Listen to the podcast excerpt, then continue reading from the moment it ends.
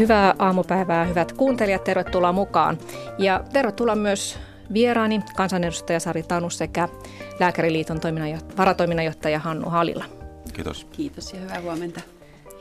10 000 naista vuosittain Suomessa huomaa olevansa raskaana vastoin toiveitaan ja päätyy aborttiin.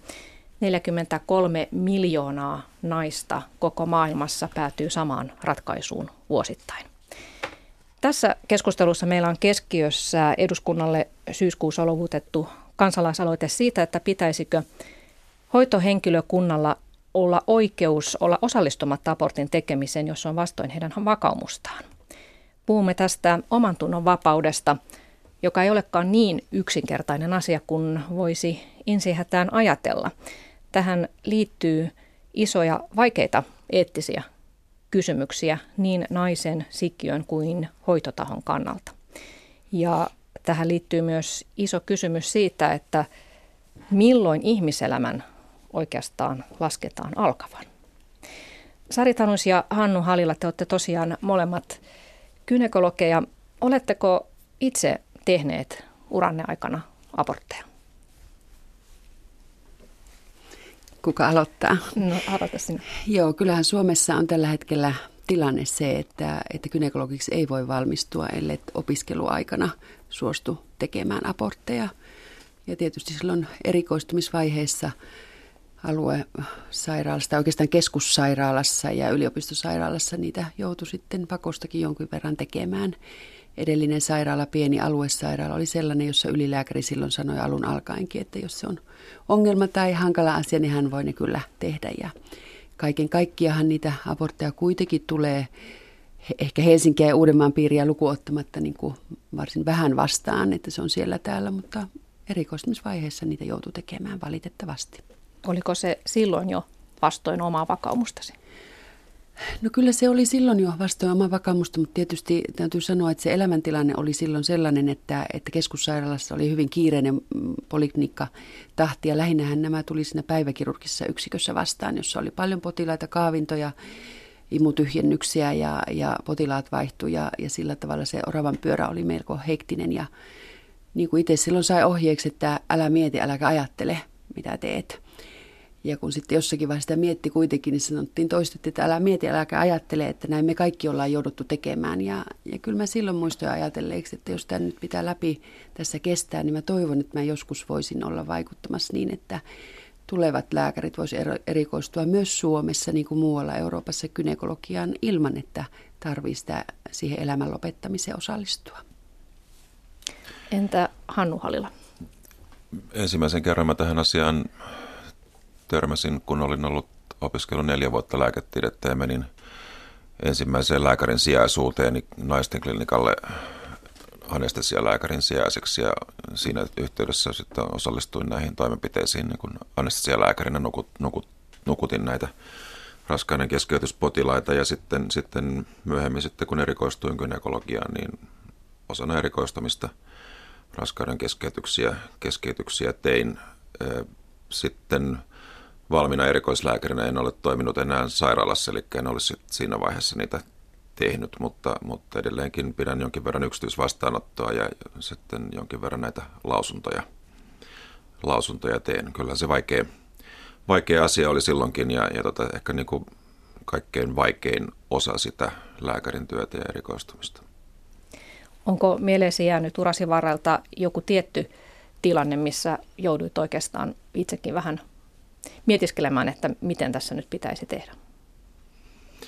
No sanotaan tilanteet, joissa, joissa eteen tuli nainen, jolla oli useita, useita abortteja, niin, niin sitten taustalla niin mietti kovasti, että mikä tässä nyt on mennyt pieleen, että, että tota, raskaus, tota, ehkäisy pettää näin, näin moneen kertaan, niin vaikka minusta niin kuin lääkäri ei, lääkäri ei saa olla tuomari eikä, eikä moralisti, mutta, mutta semmoisissa tilanteissa rupesi miettimään, että kyllä tässä nyt pitäisi niin kuin vähän keskustella asioista vakavasti.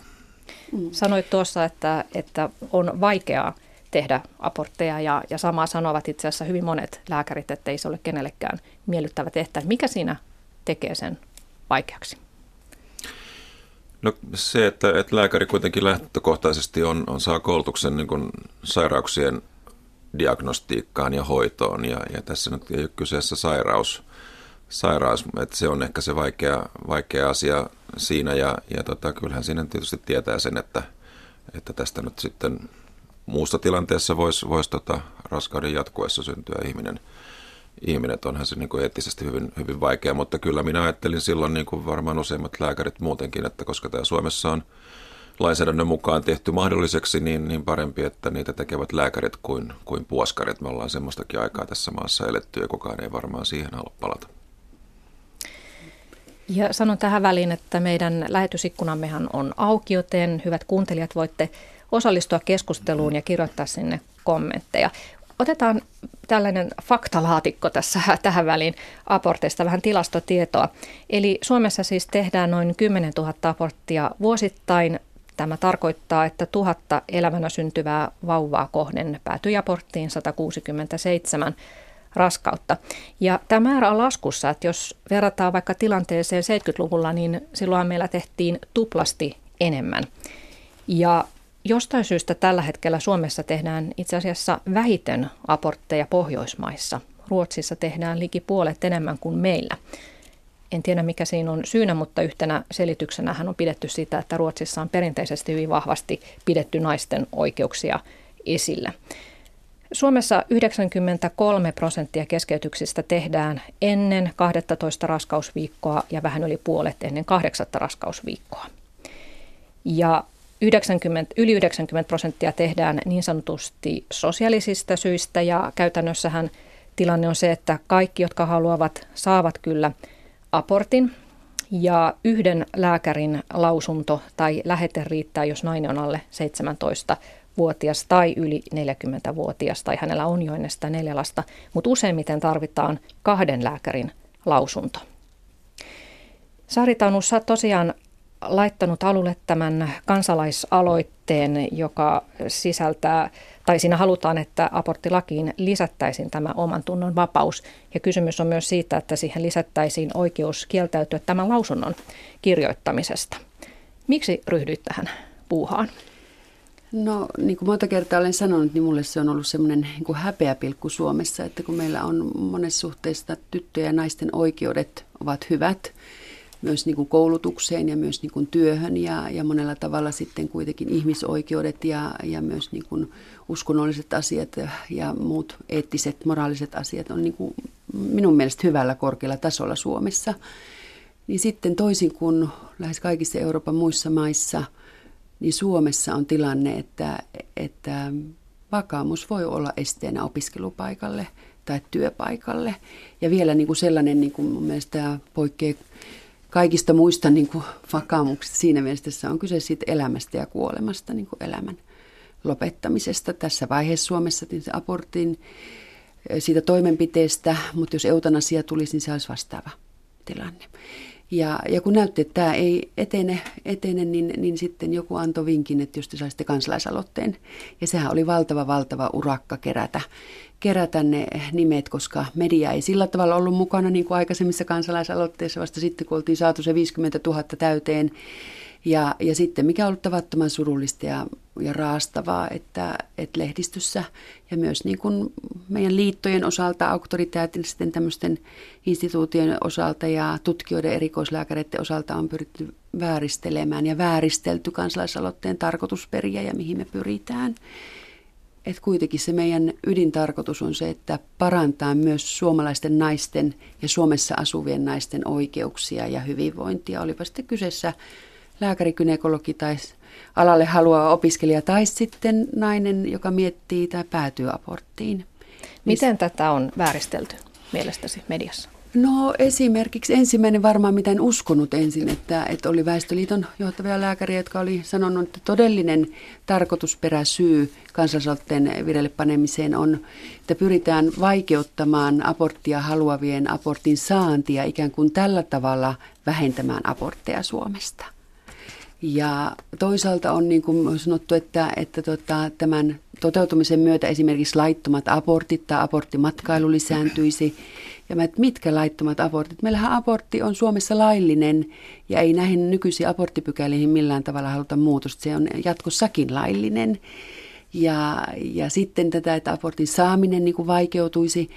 Et Suomessa on kuitenkin, meillä on hyvin järjestetty terveydenhuolto ja soteen myötä sitä pyritään parantamaan. Ja, ja kaikki se, mikä on laillista ja kuuluu naisen saada, niin sehän on aivan järjestelykysymys. Mä yli 20 vuotta käytännön lääkärinä toimineena, niin nämä on kaikki ihan vääristeltäviä uhkakuvia. Ja monia muita voisin tässä luetella, että itselleni tämä on ollut todella niin kuin pöyristyttävää ja hämmästyttävää, kuinka paljon, paljon niin kuin virheellistä tietoa ja myös virheellisten tietojen ja kirjoitusten perusteella sitten mennään eteenpäin. Niin sanoit tuossa, että tarkoitus ei ole vaikeuttaa naisen asemaa, mutta ajatellaanpa tilannetta, että nainen asuu vaikka Pohjanmaalla, missä on paljon ö, vakaumuksellisia lääkäreitä ja, ja hän asuu pienellä paikkakunnalla ja yrittää sitten saada kaksi, kaksi lausuntoa itselleen kasaan ja molemmat lääkärit, siellä saattaa olla vain kaksi lääkäriä koko paikkakunnalla, niin kieltäytyvät sitä kirjoittamasta, niin mitä se nainen tekee muutenkin tukalassa tilanteessa, että lähteekö hän sitten – kiertämään naapurikuntia vai, vai yrittää saada yksityisen lääkärin jostain? Minusta tällä hetkellä Suomessa itse asiassa suurin ongelma jo nyt on se, että aivan liian monet aborttia miettivät naiset joutuvat hyvin kiireisen vastaanoton keskelle ja aikaa ei ole tämmöiseen tärkeäseen asiaan kuin muutama minuutti, 50 minuuttia, kun kuitenkin hyvä hoitokäytännön mukaisesti jokaiselle potilaalle ja ennen muuta tämmöisen vaikean kysymyksen kanssa kamppailevalle naiselle tulisi olla riittävän hyvä levollinen vastaanottoaika jossa kunnioitetaan potilasta, empaattinen vastaanotto ja niin edelleen. Mutta jospa siellä vastaanotolla onkin lääkäri, joka sanoo, että hei, että nyt minä en kyllä tätä suostu sinulle kirjoittamaan, että mietipä uudestaan. Niin... No sillä tavalla ensinnäkin mä sanoisin, että täytyy muistaa lääkärin hyvää etiikkaa, että, että ketään potilasta ei saa torjua eikä syyllistää eikä tuomita. Kukaan lääkäri ei ole siinä asemassa, eikä se kuulu meidän aloitteen tekijöiden niin kuin sanavalikoimaan on mon, monia eri ratkaisuja. Nythän ensinnäkin täytyy selventää, että abortteja sinänsä tehdään vain Valviran niissä sairaaloissa tai muissa yksiköissä, joille Valvira on luvan. Eli yleisterveydenhuollossa julkisessa se on tavallisesti se lausunnon kirjoittaminen, se ensimmäinen. Ja sitten toinen Toinen lääkäri on yleensä siellä abortin tekopaikassa sairaalassa tai muussa yksikössä, missä lopullisesti tehdään. Ja tähän on monia eri, eri vaihtoehtoja. Tällä hetkellä esimerkiksi Ikalissa on toistakymmentä vuotta toimittu niin, että kaikki terveyskeskuksen lääkärit tapaavat näitä potilaita, mutta ylilääkäri kirjoittaa esimerkiksi vain sen, niitä kaikkien lausunnot. Joissakin paikkakunnilla on kuullut jo vuosikymmeniä sitten oli tilanne, jossa oli pieni terveyskeskus, kaksi lääkäriä kieltäytyi lausunnon kirjoittamisesta vakaumukselta syystä, niin siellä oli sovittu niin, että viikoittain siellä käy joka tapauksessa muu lääkäri, jolle sitten tarvittaessa varataan nämä. Mihin, nämä mihin tätä lakia sitten tarvitaan, jos tämä homma toimii jo nytkin? No hommahan toimii osassa sairaaloista ja on kaikki nämä vuosikymmenet toiminut nimenomaan tämän kollegiaalisen työjärjestelyiden ja muiden puitteissa, mutta kun se ei toimi kaikkialla Suomessa. Ja sen takia se ei ole yhdenveroinen tilanne. Jos tulee tämä laki, niin silloin tavallaan velvoitetaan, että joka puolella niin, niin potilaat kuin lääkäritkin on sitten yhdenveroisessa asemassa. Gynekologiyhdistys ja myös Lääkäriliitto ovat jo aikaa sitten ilmoittaneet, että heidän mielestään tälle lakipykälälle ei ole tarvetta. Miksi ei, Hannu Halila? No, niin kuin tässä kävi ilmi, niin, niin tota, koko tämän 40-vuotisen historian ajan, kun meillä on ollut nykyinen aborttilainsäädäntö, niin on ollut yksittäisiä lääkäreitä, jotka ovat katsoneet, että he eivät voi, he eivät voi näitä toimenpiteitä tehdä. Ja se on pystytty työpaikan sisäisen järjestelyyn yleensä, yleensä tekemään, tekemään. Ja siinä mielessä me emme pidä lakialoitetta tarpeellisena, koska meidän mielestä tämä on niin mahdollista ja parempi, että tämä tehdään niin kuin ammattikunnan sisäisen, sisäisin järjestelyyn tämä asia.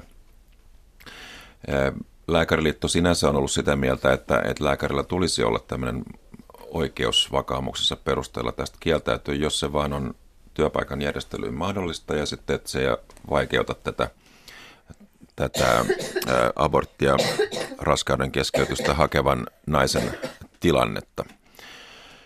Ja yksi lisäsyy on sitten se, että me, me kyllä nähdään tässä, tässä niin kuin semmoinen ennakkotapauksen mahdollisuus, että sitä kautta nyt ryhdytään sitten lääkärin toimintaa rajoittamaan muutenkin, että, että voi olla muitakin osa-alueita, jotka jonkun tai joidenkin lääkäreiden mielestä on niin kuin eettisesti ongelmallisia, he ovat sitten siitäkin haluaisivat kieltäytyä.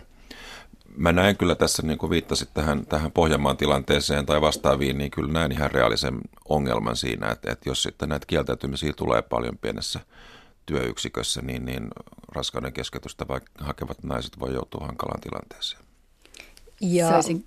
voiko käydä myös sitten niin, että, että, että koska kukaan lääkäreistä ei oikeastaan halua tätä tehdä, mutta joidenkin on pakko tehdä, niin sitten ne, jotka saavat lain mukaan ihan luvan siitä kieltäytyä, niin sitten se sysätään joidenkin harvojen tehtäväksi. Niin, siis tässä on ne se ongelma, että milläs, milläs sitä niin kuin vakaumusta sitten mitataan, että, että kenellä on sitten ikään kuin, jos sanotaan, että oikeus sitten kieltäytyä tällä perusteella, että, että, että tota, siinähän voi, niin kuin oli puhetta, eihän kukaan lääkäri näitä mielellään, mielellään tee, mutta, mutta joidenkin ne on kuitenkin tehtävä, että jos näitä sitten tulisi paljonkin näitä kieltäytymisiä, tästä nyt ei ole tietoa, jossain tutkimuksissa arveltiin, että jotain 10 prosentin luokkaa voi olla enemmänkin, eh, mutta, mutta että mä näen tässä niin ongelmana myös sitten sen, että meillä tulee tavallaan niin kahden kerroksen lääkäreitä, on, on niin nämä, jotka sitten tekee näitä abortteja, vähän tämmöinen termi, kun Amerikassa puhutaan aborttilääkäreistä, ja sitten on ne, jotka kieltäytyy näistä. No, mä voisin tähän nyt sillä tavalla, että, että kun mietitään vakaumusta, miten, miten arvioidaan, niin minusta helpompi on ehkä tavan kansalaisen, siis ei kynekologin miettiä niin kuin eutanasiaa.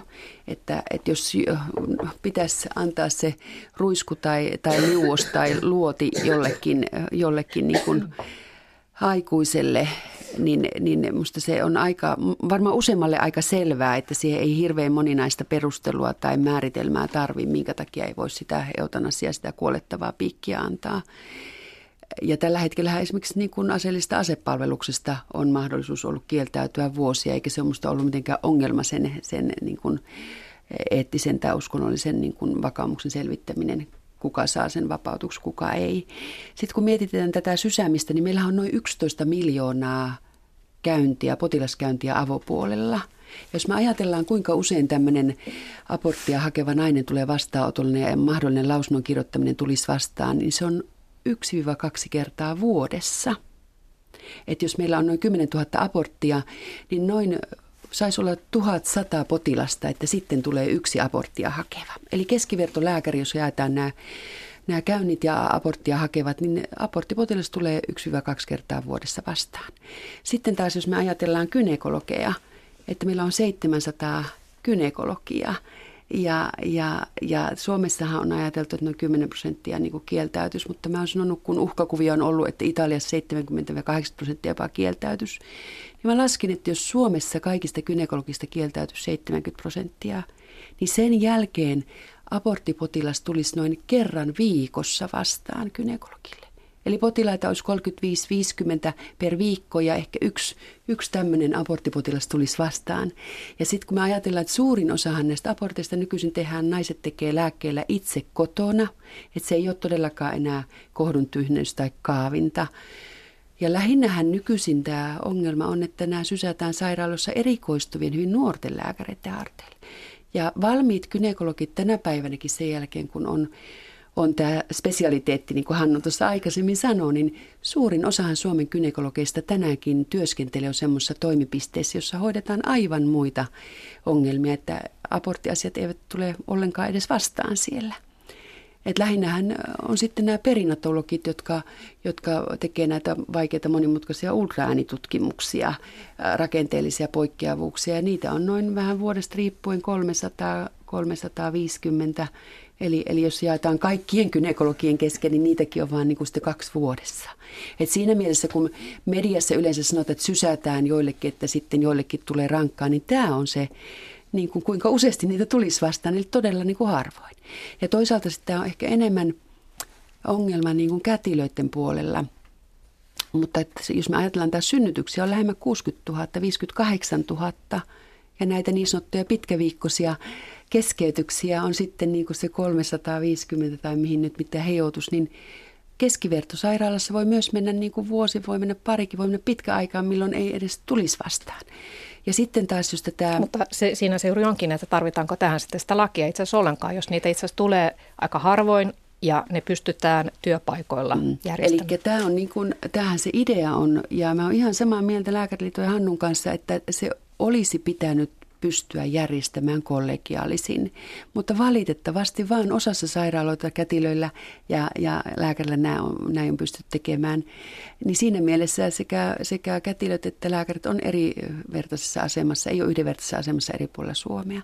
Ja sitten se, mikä Suomessa on ongelma, että EU:ssa on vain Suomen lisäksi Tsekki, Bulgaaria ja Ruotsi – jossa on, on sama tilanne muualla. Sä pääset opiskelemaan ja valmistumaan ammattiin kynekologiksi, mutta Suomessa ei pääse. Et kätilöt on siinä mielessä paremmassa tilanteessa, että hoitajaksi ja kätilöksi voi valmistua ilman, että tarvii osallistua raskauden keskeytyksiin. Mutta kynekologiksi Suomessa ei voi, eli Suomalaisten nuorten lääkäreiden eh, tarvii lähteä vaikka Tanskaan tai Norjaan, Saksaan, Englantiin, Eurooppaan erikoistumaan. Sen jälkeen, kun siellä on spesialiteettipaperit käsissä, niin sitten voi tulla Suomeen. Et jos mä jatkasin tässä, että esimerkiksi tällainen, nythän meillä tulee maahanmuuttajia paljon, siellä tulee myös niin kuin, valmiita kynekologeja. Ja he voi ottaa, napsata sitten näitä kynekologin työpaikkoja ja alkaa toimia kynekologina, kun taas sitten nämä naiset, useimmiten on kyse naista, jotka haluaa gynekologiksi, niin jos heillä ei ollut mahdollisuutta lähteä Eurooppaan opiskelemaan joko taloudellisista perhesyistä, unelma-ammatti jää sivuun ja saman tien he katsoo, että tulee ulkomailta valmiita gynekologia ja he nappaakin nämä ammatit, että eihän tämä nyt ole ollenkaan niin kuin oikeudenmukaista täällä Suomessa. Mitä sinä Hannu Halilla sanot? Tähän sarjotti esille sen, että, että vaikka meillä – kävisi niin kuin Italiassa ja Portugalissa näyttää käyneen, eli siellä 70-80 prosenttia lääkäreistä nyt sitten käyttää hyväkseen tätä lakia ja, ja kieltäytyy abortin tekemisestä, niin Saritanuksen mielestä se ei olisi meillä ongelma, vaikka meilläkin kävisi samalla tavalla. Ja meillähän ei ole katolinen maa, anteeksi jos vielä mm. tähän sanoin, että meillä ei ole katolinen maa, että missään vaiheessa tämmöisiä lukuja Suomessa on puhuttu 10 prosentista mahdollisesti. Kyllä mä, kyllä mä näen tässä ongelman mahdollisuuden siinä mielessä, että, että jos niin kuin hyvin mahdollista, että nämä keskittyy alueille, missä on, on niin kuin paljon, paljon uskonnollisista syistä näin tällä tavalla ajattelevia lääkäreitä. Ja ei ehkä niinkään se tota, itse raskauden keskeytys, se toimenpide, koska niitähän nyt sitten tosiaan tehdään, tehdään niin kuin alle tuhat näitä perinteisiä kaavintoja vuodessa ja ne on keskitetty sairaaloihin, mutta, mutta siis tämä kuitenkin sitten yli 10 000 lausuntoa tehdään, tehdään vuodessa ja ne tehdään usein sitten juuri, juuri tota terveyskeskuksissa pienissäkin sellaisissa, että jos sitten samaan yksikköön sattuu useampi tällainen lääkäri, niin se, se tota, voi aiheuttaa ongelmia. Minusta tässä niin pannaan nyt vastakkain sitten niin naisten oikeus, oikeus niin lakisääteiseen raskauden keskeytykseen ja sitten lääkärin oikeus kieltäytyä. Ja kyllä me ollaan lähdetty siitä, että niin kuin lainsäädännön kautta oikeus kieltäytyä, että kyllä sitä niin kuin kansalaisten naisten oikeus on, on etusijalla. No, Mistähän se, mä, jos mä vielä sanon näistä tuota, tästä lakiasiasta, että mistä se mahtaa sitten johtua, että Suomi tosiaan on yksi harvojen joukossa Euroopassa, jossa tätä oman tunnon vapautta ei ole kirjattu lakiin. Tosiaan 22 Euroopan maassa se on, on tuota kirjattu ja tätähän on myös käytetty argumenttina, että miksi emme nyt sitten voisi tässä asiassa olla yleiseurooppalaisella tasolla? Niin, kyllä täällä on taustalla siis se, niin kuin kävi ilmi, että Suomessa tämä aborttitilanne on onneksi korjautunut hyvin, että meillä on määrät puolittunut siitä, mitä ne korkeimmillaan oli, ja, ja sitten se, että meillä kuitenkin on pystytty näitä, näitä asioita hoitelemaan niin kuin käytännön työjärjestelyillä, että sen takia sitä ei aikaisemmin ole, ole tota, pidetty tarpeellisena. Että kyllähän tämä asia on ollut esillä aikaisemminkin ennen tätä kansalaisaloitettakin. Mutta ilmeisesti kaikilla työpaikoilla, niin kuin Sari Tanus sanoikin, niin homma ei välttämättä sitten toimi. Ja kuten tuli ilmi, niin tämähän koskee siis myös kätilöitä tämä, mm. tämä lakialoite, ei pelkästään lääkäreitä. Ja, ja luin tuossa aloite.fi-sivuilta tämän kansalaisaloitteen tekijöiden tekemä nettisivusto, niin siellä kätilöt kertoivat näitä kokemuksiaan, että mitä on tapahtunut, kun he ovat siellä työpaikalla sitten ilmoittaneet tai pyytäneet esimieheltä lupaa, että, että he eivät haluaisi osallistua aborttiin. Ja joissakin paikoissa on saattanut käydä sitten niin, että kätilö on jopa henkisesti savustettu ulos sieltä, sieltä työpaikasta tämän takia ja on jopa menettänyt työnsä, on ollut kiusaamista.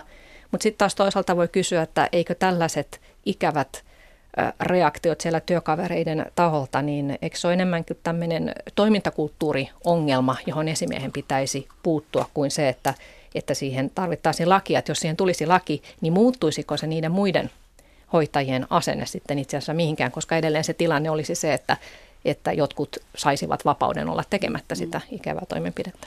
No tässä sanottakoon äh, vielä Hannun edellisen kommenttiin. Siinä mielessä olen eri mieltä, että minusta tässä ei millään muotoa asetta vastakkain potilaan oikeuksia ja terveydenhuollon henkilökunnan oikeuksia, vaan molemmat voidaan toteuttaa ihan hyvässä, hyvässä hengessä ja ihan varmasti. Ja sama, samalla tavalla vielä, että jos on pieni paikkakunta, niin, niin eihän pienellä paikkakunnalla kaikki tee tiettyjä skopia toimenpiteitä, ei tee sydänrasitus, EKG ja monia muita.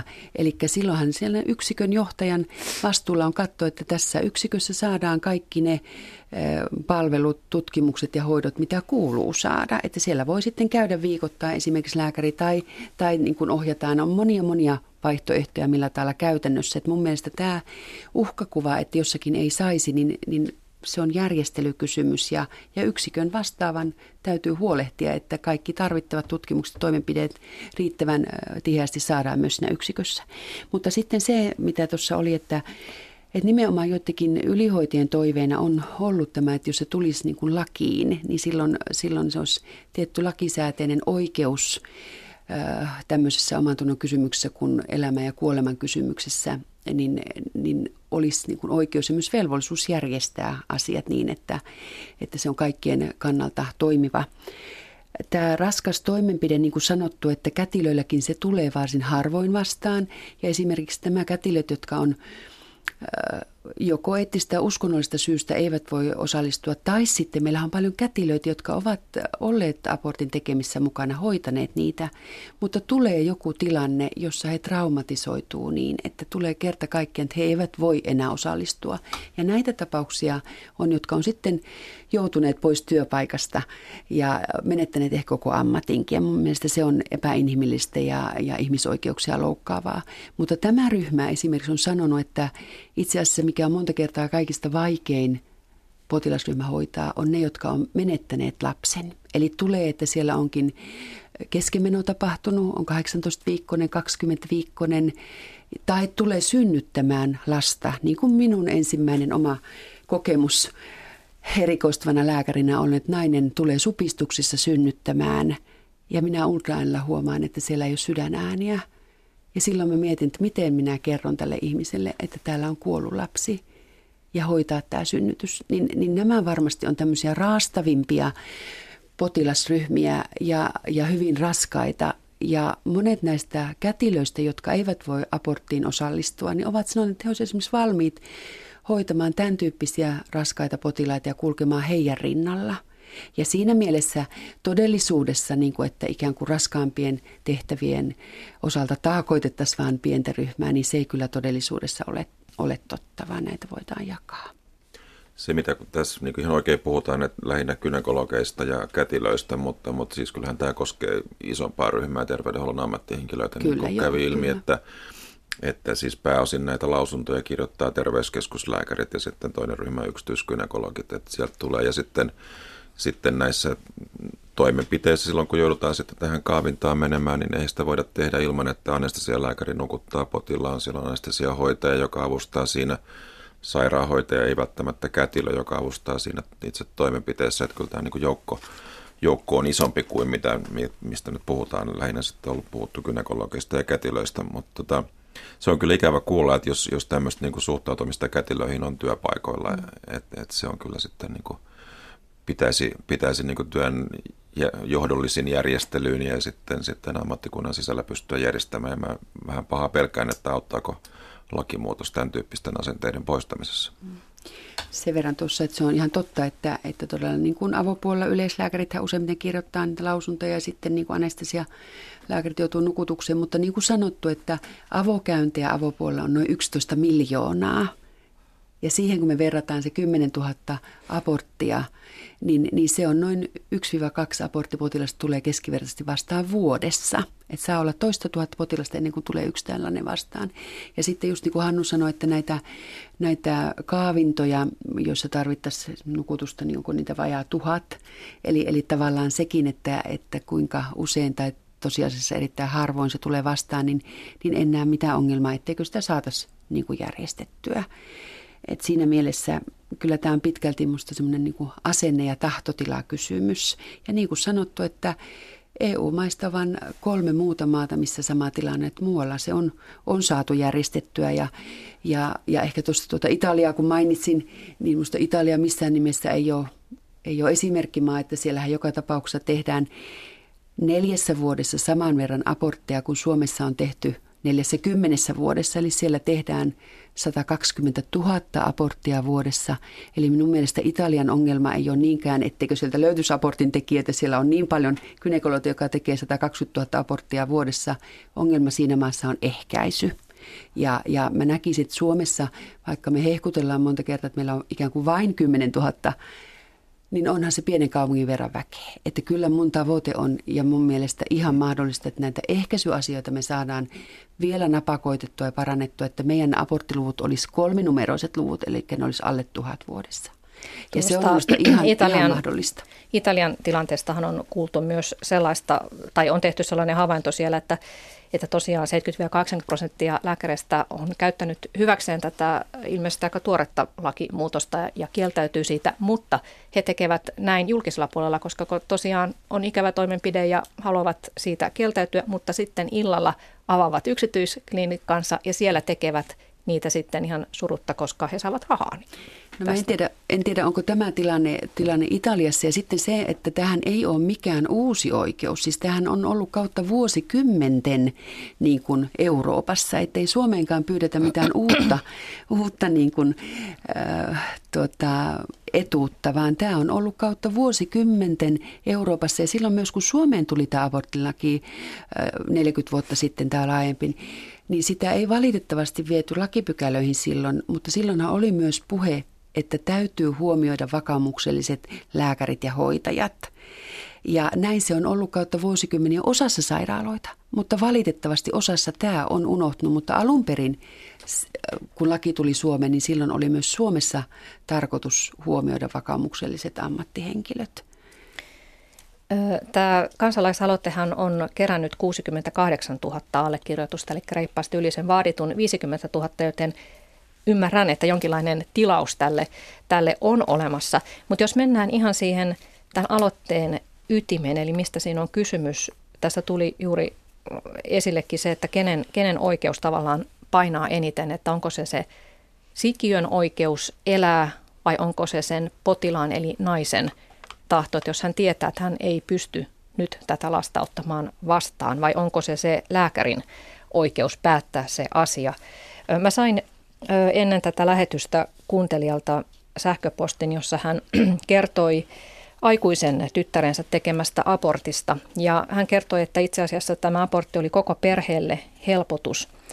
Tytär oli nimittäin juuri toipumassa vaikeasta masennuksesta ja oli juuri saamassa elämänsä järjestykseen, että oli, oli tuota, päästy opintojen pariin ja omaan asuntoon. Ja hänen poikaystävänsä oli myös mielenterveyskuntoutuja ja, ja heillä ei ollut siis mitään edellytyksiä pitää siitä lapsesta huolta.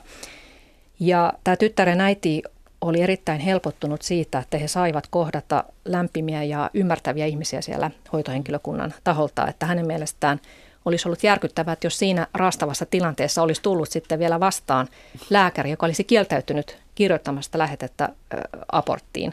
Että hän sanoi, että hänen mielestään kenelläkään ei ole oikeutta asettua toisten yläpuolelle kertomaan, että mikä on oikea ratkaisu. No, Ymmärrätkö, Sari Tanus, että joskus naiset kerta kaikkiaan haluavat sen Ymmärrän, abortin. ja sehän on aina Suomessa, ajattepa lääkäri mitä tahansa, niin se on aina, aina tytön tai naisen tai, tai sen perheen päätös. Että se ei ole lääkärin päätös. Ja sitten tällainen mielikuva niin kuin yleisesti on, ja itse asiassa Väestöliiton, Väestöliiton tuota lääkäri myös sitä kirjoitti, että jos niin kuin torjuttaisiin potilasta tai tyrmättäisiin tai syyllistettäisiin siinä vastaanottotilanteessa, että tulisi tämmöinen vastakkainasettelu, niin se on kyllä niin kuin pöyristyttävä väite. Että eihän me, kun tulee tällainen aborttia hakeva potilas, niin se tarvii tilanne tutkia ja kuunnella naista ja perusteluja ja, ja tehdä, tehdä tutkimukset ja puhua myös vaihtoehdosta kaikesta siihen, mitä liittyy. Kohtelu pitää olla kunnioittavaa, lämmintä, empaattista. Ja tämmöinen, että joutuisi niin sellaiselle lääkärille, joka törmää ja, tai rupeaa syyllistämään ja tuomitsemaan, niin, niin, niin, niin se on kyllä niin kuin tosi kaukaa haettu, eikä ainakaan meidän kansalaisluotteen vireillepanijoiden ja, ja sitä kannustavien niin kuin, niin kuin hyväksyttävää toimintaa millään muotoa. Sitten se, minkä mä sanoisin, että, että täytyy toivoa, että tässäkin oli masennusasiaa, että se aborttipäätös on kestävä myös jatkossa, ettei tule niin, että vuosien päästä se, se lykkääkin niin kuin hirveänä syyllisyytenä niin kuin vastaan. Sen takia mä itse olen peräänkuuluttamassa, että ennen kuin mennään aborttipäätökseen, niin nainen tosissaan miettisi vaihtoehdot ja myös sen adoptiovaihtoehdon, koska tehty abortti kuitenkin lisää riskiä mielenterveysongelmiin ja masennusongelmiin muun muassa. Et siinä mielessä, niin siinä vaiheessa kun yllätysraskaana ja miettii aborttia, niin on hyvä todella miettiä ajan kanssa tai pysähtyä miettimään ajan kanssa, että mikä on se paras ratkaisu, että se ei lisää masennusta tai ahdistusta. Ja siinä mielessä myös tämä adoptiovaihtoehto on hyvä nostaa niin kuin esiin. Mutta se on aina naisen, tytön ja naisen päätös, se ei ole lääkärin päätös. Eikä lääkäri ole syyttäjä eikä tuomari. Ja lääkärin sellainen niin kuin, asenne ei millään muotoa saa tulla esiin muuta kuin kunnioittava, lempeä, empaattinen siinä tilanteessa. Niin, tässä on, tämä on siis naiselle ja tytölle niin vaikea tilanne muutenkin, että missään tapauksessa lääkärin ei pidä moralisoida, moralisoida se vaikeuttaa sitä tilannetta entisestään, mutta et eihän tässä koskaan ole semmoinen niin ajolähtötilanne päällä, että et hyvin harvoin on, on semmoinen tilanne, että nämä lainsäätämät viikkorajat olisi nyt justiin tulossa täyteen.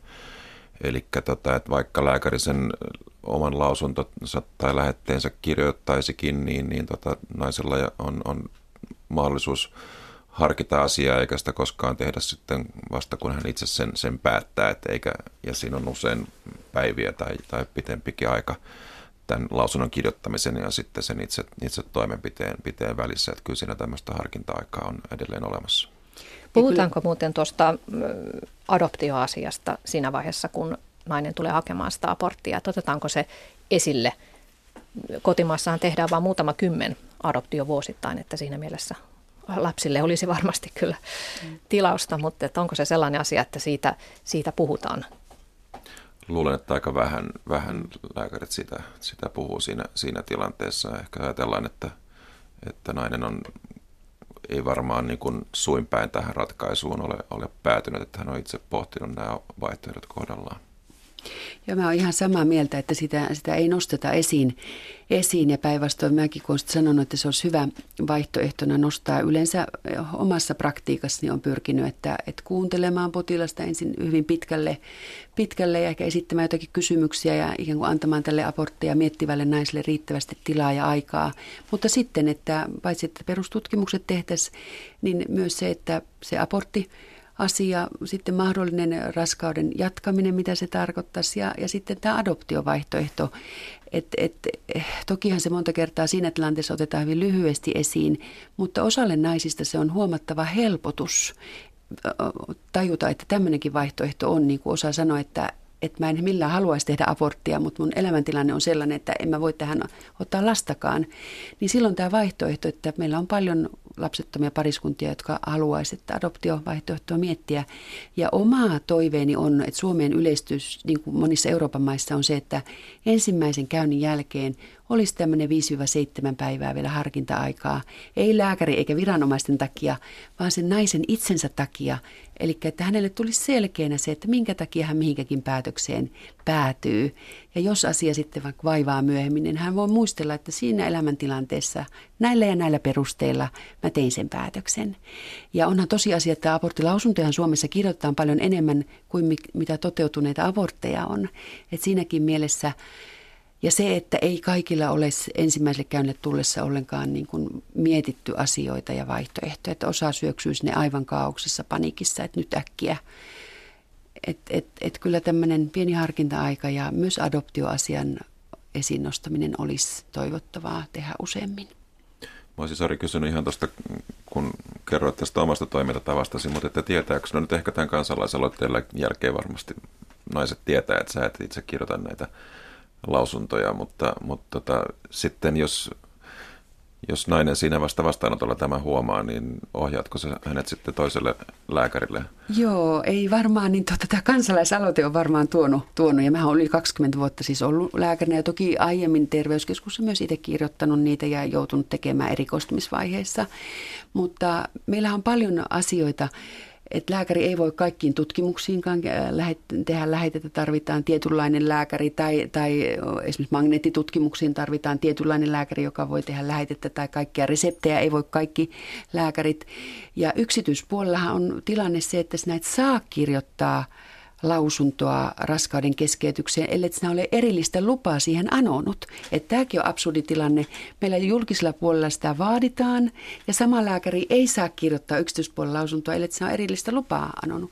Eli mulla on sitten, jos on tilanne esimerkiksi, että nainen haluaa, että se etenee, etenee saman tien, niin, niin mä oon sanonut, että, että, että mulla valitettavasti ei ole oikeuksia kirjoittaa sitä. Ja yleensä se on sitten esimerkiksi lääkärikeskuksessa ollut, että, että sitten on vienyt tai soittanut saman tien, että meillä on nyt tämmöinen nainen ja siellä on kollega, joka on hyvin yksinkertainen, ihan se lausuntopaperi loppujen lopuksi on, että suurin osa ajasta menee naisen tutkimiseen, menee tähän kuuntelemiseen, vaihtoehtojen läpikäymiseen ja sitten itse lausunto on niin ruksi ja muutama. Mutta tosi tosi harvoin näitä on tullut tällaisia tilanteita niin kuin vastaan, että se olisi niin kuin saman tien niin kuin pitäisi edetä. Tästä aloitteesta vielä, vielä tähän lopuksi se, että, että sehän on nyt sosiaali- ja terveysvaliokunnan käsiteltävänä, tulee siellä sitten varsinaisesti ilmeisesti vasta kevään puolella esille. Mutta tämähän ei ole ensimmäinen kerta, kun tätä oman tunnon vapautta yritetään saada, saada lakiin, että vuonna 2012 asia oli myös esillä. Silloin aloite raukesi sosiaali- ja terveysvaliokunnassa, eli ei nähty, että että asian etenemiselle eduskunnan äänestykseen olisi mitään edellytyksiä, niin miksi, miksi tilanne olisi nyt toinen? No sanotaan, sosiaali- ja terveysvaliokunnassahan sitä on jo julkista kuulemista ollut ja, ja se etenee, ei, ei ilmeisestikään mene keväälle, vaan, vaan tässä jo syksyn loppuvuoden aikana. Se, mikä kaksi vuotta sitten oli tehty, sosiaali- ja terveysministeriön virkailija oli esittelemässä kaksi vuotta sitten annettua lausuntoa, niin sen perustana esimerkiksi oli meille kansalaisaloitteen virelle panijoille pöyristyttävä määritelmä omantunnon vapaudesta. Eli siellä lähtökohtana oli se, että omantunnon vapaus tarkoittaisi, että, että me kieltäyttäisiin kaikenlaista osallistumisesta tietynlaisten potilaiden tai potilasryhmien hoitoon tai neuvontaan ja niin edelleen. Kun itse luin ensimmäisen kerran tämän, tämän määritelmän, niin mä että eihän, eihän kukaan voi kannattaa tuomoista määritelmää ja koko lausunnot, kaikki käsittelyt oli tehty sen määritelmän pohjalta. Siis tässä täytyy painottaa, että kansalaisaloite, me haetaan lakisääteistä oikeutta kieltäytyä elämän lopettamisesta ja siihen välittömästi ohjaavasta lausunnon kirjoittamisesta. Eli toisin sanoen sitä toimenpiteestä, joka lopettaa sen ihmiselämän, siis tässä vaiheessa niin kuin abortin. Sitten jos eutanasia tulisi, niin siitä toimenpiteestä, joka johtaa kuolemaan, mutta ei potilasryhmien kohtaamisesta hoitamisesta tai ohjaamisesta. Eli tämä on ihan, ihan niin kuin virheellinen, yksi virheellistä käsityksestä. Missä sitten menee tämä omatunnon vapauden raja, että jos nyt päädytään tähän, että tämä omatunnon vapaus lisättäisiin aborttilakiin, niin mitä, mitä tulisi seuraavaksi, että voisivatko esimerkiksi jotkut eläinaktivistilääkärit seuraavaksi vaatia, että he haluavat kieltäytyä määräämästä lääkkeitä, joita on testattu eläimillä tai, tai jotain muuta vastaavaa? No tämä on juuri se yksi syy, miksi lääkäriliitto ei pidä tätä lakimuotoista tarpeellisena, että me nähdään sen, niin kuin, että silloin avataan reitti tämmöisille muillekin mahdollisuuksille lääkärille kieltäytyä tietyistä asioista, jotka hän kokee, kokee vaikeiksi itselleen esimerkkinä nyt sitten vaikka meillä on varmasti joukko lääkäreitä, jotka ei pidä niin kuin raskauden ehkäisyä eettisesti hyväksyttävänä ja, ja tota, eivät sitten voi, voi esimerkiksi pillereitä tai kierrokoita määrätä. määrätä ja, ja tota, tämä on sitten jo huomattavasti isompi, isompi ryhmä kuin raskauden keskeytystä hakevat.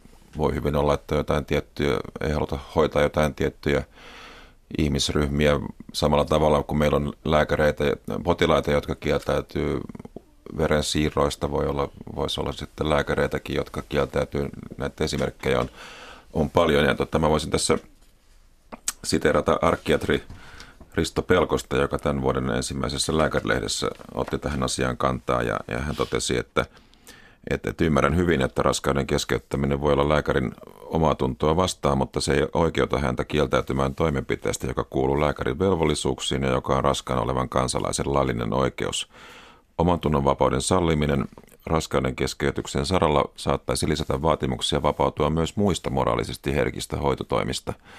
Ja silloin tämmöinen omatunnon vapaus tulisi merkitä terhikkirekisteriin niin kuin nyt erikoislääkärin oikeudet. Eli että sieltä kansalaiset mm. sitten näkee, että mitä tämä lääkäri, lääkäri tekee eikä, eikä tota, voi tehdä. Mm-hmm.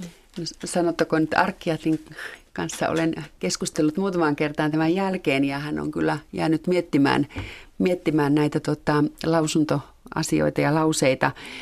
Ää, niin kuin sanoin, että äh, tätä uhkakuvaa, niin kuin Hannu Hannu tuossa nosti esiin, on, on paljon puhuttu ja tavallaan sillä peloteltu, mutta mä sanoisin, että tämä meidän aloite ja tämä oman tunnon vapaus, se on aivan eri kategoria asia, kun puhutaan ihmisen elämästä ja sen lopettamisesta. Että mikään muu tämmöinen eettisesti vaikea asia tai mietityttävä asia tai äh, joidenkin, joidenkin ihmisten harkinnassa, äh, puntaroinnissa olevat asiat, niin ne on aivan eri kategorian aivan eri luokan asioita kuin se kysymys, missä meillä on, että puhutaan elämän lopettamisesta eli, eli kuoleman tuottamisesta. Et siinä mielessä mä näkisin, että tämä voidaan rajata ihan eri kategoriaan kuin mitkään muut näistä asioista, mitä hän otti esiin.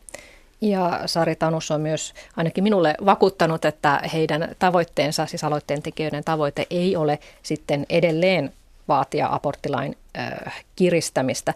Mutta otit tuossa esille, että tosiaan ö, mielestäsi kysymys on yksiselitteisesti elämän lopettamisesta ja, ja voisimmekin nyt pohtia tätä eettistä kysymystä, joka, joka tähän liittyy. Kaikki on varmaan samaa mieltä siitä, että elämä alkaa silloin, kun kaksi solua yhdistyvät ja alkavat siitä sitten kasvaa, mutta onko se myös ihmisyyden alku? Koska ihmisyys alkaa? Jotkut lääkärit ovat ottaneet sen 12 viikon yhtenä rajapyykkinä, että ennen sitä on kysymys soluryppäästä, jota ei voi kutsua vielä ihmiseksi. Mm-hmm. Joo, tähän ei varmaan mitään yksiselitteistä vastausta ole. Tästähän niin kuin, tota, filosofit ja, ja eetikot ja, ja uskonnot ovat keskustelleet vuosikymmeniä ja vuosisatoja ja, ja, ja tota, tästä asiat, niin kuin mielipiteet eroaa, että, että tota, jossain tilanteessa ajatellaan, että sitten kun, kun Sikki on edennyt sellaiseen vaiheeseen, että on niin kuin elinkelpoinen, niin, niin siitä, mm. siitä tota, ihmisyys alkaa, mutta, mutta on, on toisenlaisia käsityksiä. Mm. Niin tähän on mielenkiintoista, että, että, että aborttia voidaan tehdä suuremmilla raskausviikoilla, kun pienemmillä raskausviikoilla keskenmenossa syntyy, syntyvä vauva jää, jää niin kuin eloon ja, ja tavallaan niin kuin, niin kuin mä olen sanonut, että sen vatsan peitteiden ja kohdun seinämän sisäpuolella oleva vauva ei ole ikään kuin vielä mitään, hänellä ei ole henkilötunnusta eikä niin edelleen, mutta sitten kun hän on syntynyt vaikka 23 viikolla, kun hän saa sosiaaliturvatunnuksen, niin sitten hän on jo niin kuin yksilö. Mutta tietysti siitä hedelmöittymisestä se elämä alkaa, solujen jakautuminen ja tämä kaikki. Itse näen myös sitten seuraavan rajapyykin, että kun tehdään, että jos sillä on sydämen syke, niin silloinhan jos me keskeytetään se raskaus, niin kyse on elämän lopettamista eli abortista. Jos siellä ei näy elämänmerkkejä sydämen sykettä, niin silloin se on keskenmeno. Ja, ja siinä mielessä se on tietysti mulle itselleni yksi iso rajapyykki, että siellä näkyy ne sydämen sykkeet, elämä, elämän merkit. Ja kyllähän, jossain seitsemännen, kahdeksannen viikon kohdalla hyvin, ne Hyvin pienillä, 2,2 millimetriä on se pituus, missä on niin kuin pieni, minkä mä oon sydämen sykkeet löytänyt. Mutta sittenhän siellä on niin kuin gynekologille se, että, että se, mitä äiti ei vielä välttämättä tunne, 15 mm, 20 mm iso sikiö, mitä me hyvillä ultraäänilaitteilla nähdään, heiluttelevan kättä, jumppaavan, imevän peukaloa ja niin edelleen, niin kyllähän se gynekologille monelle meille on se ihan yhtä lailla se ihminen kuin isompikin. Ei se riipu siitä iästä eikä koosta eikä asuinpaikasta eikä toimintakyvystä. Tässä on kuuntelijalta tullut lähetysikkunan kommentti, että voiko kukaan, joka on ollut läsnä abortissa tai keskenmenossa, ihan oikeasti ja rehellisesti sanoa, ettei sikiövaiheessa oleva pienikin lapsi ole lapsi. Ei se ole alkio eikä sikiö, vaan pieni ja keskeneräinen ihminen.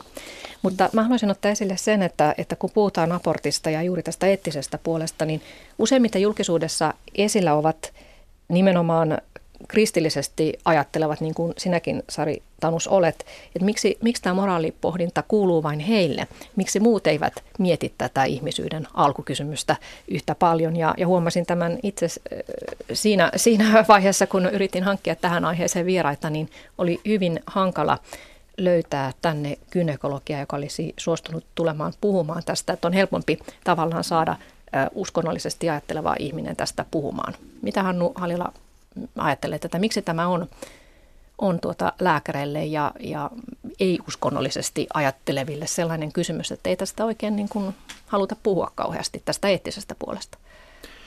No kyllä siis lääkärikunnan sisällä ja lääkäriliitossa aika paljon näistä asioista keskustellaan, mutta se on totta, että tässä julkisessa keskustelussa niin kuin aika paljon, paljon tämä on, on tota kristillisesti ajattelevien lääkäreiden lääkäreiden taustalla, mutta, mutta tota, mulla on tässä edessä melko tuore lääkärin etiikkakirja, jossa on, on tota, parisataa sivua Lääkäriliiton kannanottoja eettisiin kysymyksiin, muun muassa, muun muassa tähän tota, elämän alkuun ja raskauden keskeyttämiseen. Että kyllä näitä, näitä pohditaan niin kuin monen, monenlaisin taustoin eettisesti, moraalisesti, filosofisesti, ei, ei Mutta pelkästään. ei uskalleta ottaa kantaa julkisesti ehkä, että minusta mm. tämä on oikein tai minusta tämä on väärin. No. Joo, se on totta, että voi, voisi enemmänkin tähän, tähän tota keskusteluun osallistua. Että se on ehkä ollut sitten näiden järjestöjen kautta, gynekologiyhdistys, lääkäriliitto, kätilöliitto toisaalta myös. Mm, mä oon ihan samaa mieltä, että, että filosofiselta ja moraaliselta, eettiseltä kannalta näitä, näitä pohditaan, mutta tässä mä näen myös paljon media. Media nostaa vaan niin kuin kristillisen taustan omaavat, että media voisi nostaa, kiitos sinulle Kaima. jos he kiitos, kiitos sinulle Kaima, että olet nostanut, mutta jos ajatellaan lehtikirjoittelua ja, ja muuta, niin se on pitkälti laitettu vaan niin kuin yhden yksien ryhmien, mutta varmasti paljon enemmän sitä pohditaan. Ja itse asiassa kansalaisten keskuudessahan monet ovat pöyristyneet, hämmästelleet, että eikö meillä Suomessa todella ole ollut oikeutta tällaiseen, että eikö Suomessa ole päässyt opiskelemaan, että siinä mielessä se laajempi ja nimenomaan oikean tiedon, oikean tau- oikeiden taustojen esille tuominen minusta olisi erittäin, erittäin tärkeää. Ja myös ennen kuin päätöksiä tehdään, että ne perustus oikeisiin niin kuin tietoihin eikä mielikuviin tai tämmöisiin väritettyihin niin kuin ei-faktoihin. Eräs nimimerkki kotiäiti on lähettänyt lähetysikkunan kommentin, että voitaisiinko hyväksyä, että äiti on ihan itse vastuussa kohdussaan olevasta lapsesta, ei yhteiskunta, ei lääkärit. No äitihän itse on vastuussa täysin kohdussaan olevasta lapsesta, mutta, mutta se, että, että niin kuin sanottu, että siinä vaiheessa kuitenkin raskauden keskeytys on – on lakisääteinen Suomessa, että siinä mielessä, jos joku sitten sellaisen haluaa, niin, niin, niin sellainen Suomen lain mukaan täytyy saada. Että et siinä mielessä se asia ei kuitenkaan ole vaan äidin. Ja toisaalta meillä ennen aborttilakia oli laittomia abortteja ja siihen aikakauteen varmasti kukaan ei halua niin kuin palata, että tuli sitä hirveitä komplikaatioita, mitä silloin oli. Tuon kysyjän kanssa ihan samaa mieltä, että, että siis se on naisen, naisen oma, oma asia. Yhteiskunta säätää lait ja lääkärit toteuttaa lainsäädäntöä.